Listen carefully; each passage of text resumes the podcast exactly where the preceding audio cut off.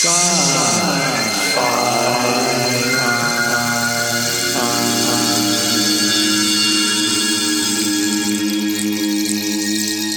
Thoughts.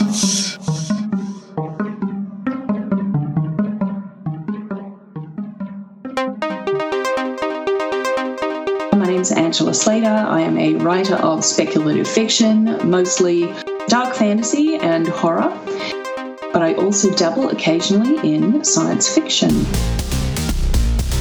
This is the first episode of a series with author A G Slatter. So you're based in Brisbane, Australia. You have a Master's of Art and a P H D in Creative Writing. You're the graduate of Clarion South two thousand nine and the Tin House Summer Writers Workshop in two thousand six. In twenty thirteen, you were awarded one of the inaugural Queensland Writers Fellowships. You've won five Aurelius Awards, one British Fantasy Award, and a World Fantasy Award, as well as being a finalist for the Norma K. Hemming Award. You've written a number of genres, such as fantasy and horror, and you've written books on writing. That's a full life. Now tell me, how did all of um. that get started? Oh, gosh. Um, always been a huge reader. Would have loved to, you know, the dream was obviously to be a writer, but you're never really encouraged to do that because your parents don't want you to starve when tender, and which is a very realistic fear. Uh, but I just got to a point where I, you know, I had been scribbling my whole life, and I thought I'd I'd like to give it a go for real, you know, before I um. before I kicked the bucket, um, because it was um, a lot of, you know, a lot of different jobs in universities and private enterprise, and none of them particularly satisfying uh, for the soul. So I quit a job as a manager of an M B A program in Sydney and moved back to Brisbane and spent six months writing everything I thought of and doing it very badly. So novels and short stories and plays and screenplays and terrible, terrible oh. poetry. And um, I realised I needed training. So went off and did some university courses, and was, while I was studying, I was writing and I was publishing at the same time. So that kind of encouraged me, really. So there's, yeah. And I think I basically started my career in short stories and had a lot of those. And it wasn't till about twenty sixteen, uh, twenty fourteen that I had a, a novel that I could show people without cringing. Had a contract for that and two others on um, in twenty fifteen, and the first one was published in twenty sixteen, and that was urban fantasy. And I've just kept going, really. Put yourself back in the shoes of making that decision. Was there an inciting event, or was it sort of a, a pressure? What made you choose this? Oh, oh basically misery with life, I think, and, and sort of. Um, I think you'll you'll hear a lot of writers say that they uh, they avoided writing for as long as they possibly could. Uh. And I suppose I, I kind of did that, but I just decided that I, um, yeah, I, I did not want to be doing university administration anymore. I didn't want to be working with other people who ha- who wanted one thing, you know, in life when I wanted something else. And it just wasn't, it just wasn't feeding anything in me, you know, heart or soul or mind. You go in, you do the same thing over and over. You have the same conversations, and it's not it's not really fun. Uh. so um, so I just sort of I had I had very much gotten to the end of my my time in Sydney. I was there for four years, and I had actually moved there with the the idea that I needed a different kind of a life so I could write. And I was there for four years and I didn't write a thing because I was busy working all the time and having my life get eaten. So So I think I just I had enough. Oh, wow. And and you were mentioning, were you in college admissions? Is that what this admissions? One of your day jobs was, you said something about admissions. Yeah, um, I, yeah, I was I was managing the Master of Business Administration at the Australian Graduate School of Management in Sydney. So yes, so just sort of trying to keep students happy. You know, they've paid a, paid a lot of money for a course, and um, they're generally not teenagers, you know, going straight into their first degree. They're there for postgraduate study, and they have paid a lot of money, so they kind of do want particular kind of service, and they're often fairly demanding people at the best of times. So that was a bit of a challenge. Ah, so you're among people who are changing their lives anyhow, and uh, you were you probably had some sort of like, um, well, we'll call it dissatisfaction or something, and, and so you're among a, a, a, it sounds like to me like you were in an environment that was rife for change. Definitely, definitely. Yeah. Cool, yeah. That's kind of like how you were uh, more recently when you made this big choice. But how was it like for you growing up as you?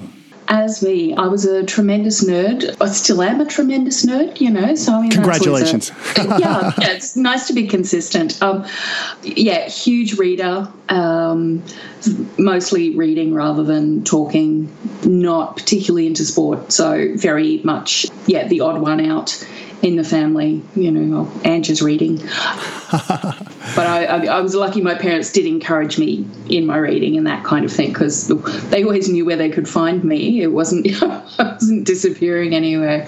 And I had some other relatives who were big readers and studiers as well. So, you know, so there were, it wasn't like I was the only person who was doing that. I had encouragement. Uh, you know, and I think like a lot of us, it's more interesting to be in books than um, talking to people. Now, did you grow up in an urban setting or in a rural setting? We moved around because my dad was a police officer. So we sort of started in an urban setting, and we moved out to um, the Australian bush for a while, which was sort of cattle properties and as close as we get to rolling plains. So we were there for a while, and then we moved up to Cairns, which is at sort of the northern part, and that's tropical rainforest, and we were there for a bit more, and then we moved back down to Brisbane, so wow. uh, to an urban setting, so around the place, pushed around mainly by Dad's job, which I think is, it gives you a taste for travel and a taste for something different. I certainly know with myself that I'm, I'm not really good at staying in one place for a long period. So COVID has been a bit of a challenge as someone who normally used to travel four times a year. Mm. Still a bit twitchy. So. Did you connect easily as a child to other kids, or was that a difficult process? Uh, Not a huge number. I can talk to a lot of people, but I don't know if I never, if I necessarily felt close to a huge number of people, you know. And again, shy child. Shy children don't really want to be playing sport. They don't really want to be in the debating society. Sort of, I was in the debating society, but, you know. They trapped you in one of your trips. that's, that's it. Very difficult, and just learning how to talk to people was a challenge, yeah. So even even probably to my twenties and thirties, it was still, you know, difficult. But I think you get to a point where you realise that unless you're going to live on a mountaintop, you uh, you, you have to deal with people. So. what, what, what I see in my daughter, she is in the uh, social anxiety shy area, uh, space for sure. And what I see her is she connects with people. She doesn't connect with... Uh, If she connects well with somebody, there's a big shared interest. Did you did you find others who are like yourself to connect with, and did that, you know, have great friendships? Did you read the same books, that kind of thing?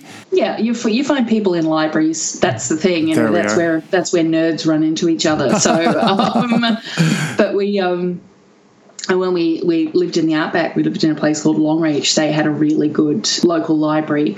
So that's that's definitely one of my, my favourite memories, was every week going into the library and swapping out the books, you know. And there are the jokes about the kids, you know, you know, parents saying, you've already got fifteen books. And it's like, yes, but those are my emergency backup books. I've got to have the other books. So um, how many more? How many more can I get out? So that was that was the escape.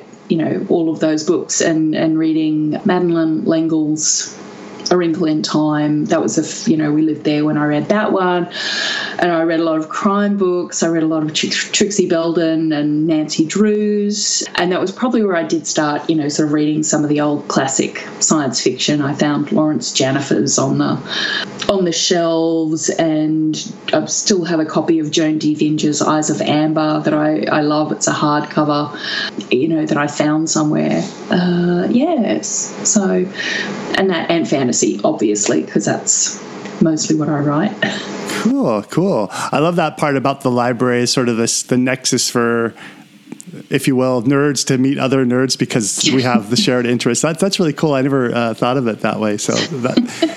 And I love your story about getting a stack of books, especially I grew up in a rural area as well. So there was usually, a, anytime I went to a library, I came, I left with a good haul.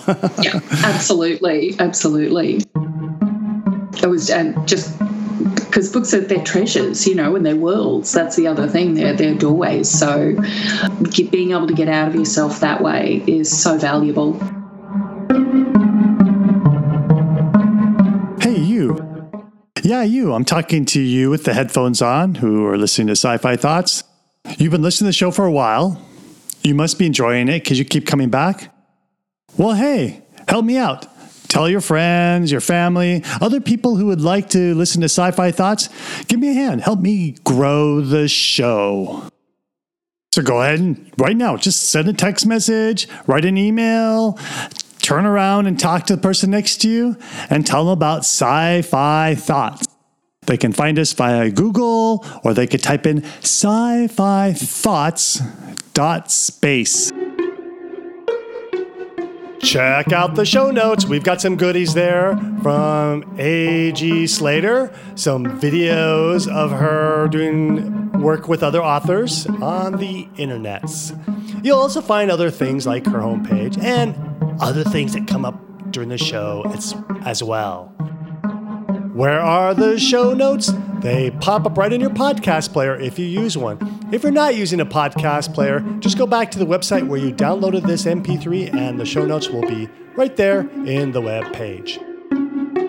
Next episode, more A G Slatter. You mentioned a reading. What would you like to read? Yeah, it is just a little tiny microfiction called A Monkey in the Hand, and it's in just this teeny tiny book that I um, have out with a friend, small press, called Red New Day and Other Microfictions. Can I pause on that title? Evokes a lot of things in my mind. I don't know if they're the right things, though. Why is it called Red New Day? It's actually, a lot of these are reimaginings of bad days in the life of uh, Greek women in mythology. Oh. So Red New Day is is when Helen is taken home to... To Troy, right. To Troy. So it's all of those sort of, sort of things. Ah. You've got Cassandra and you've got Electra and you've got Clytemnestra and, yeah, basically they're, they're bad days. They're really bad days.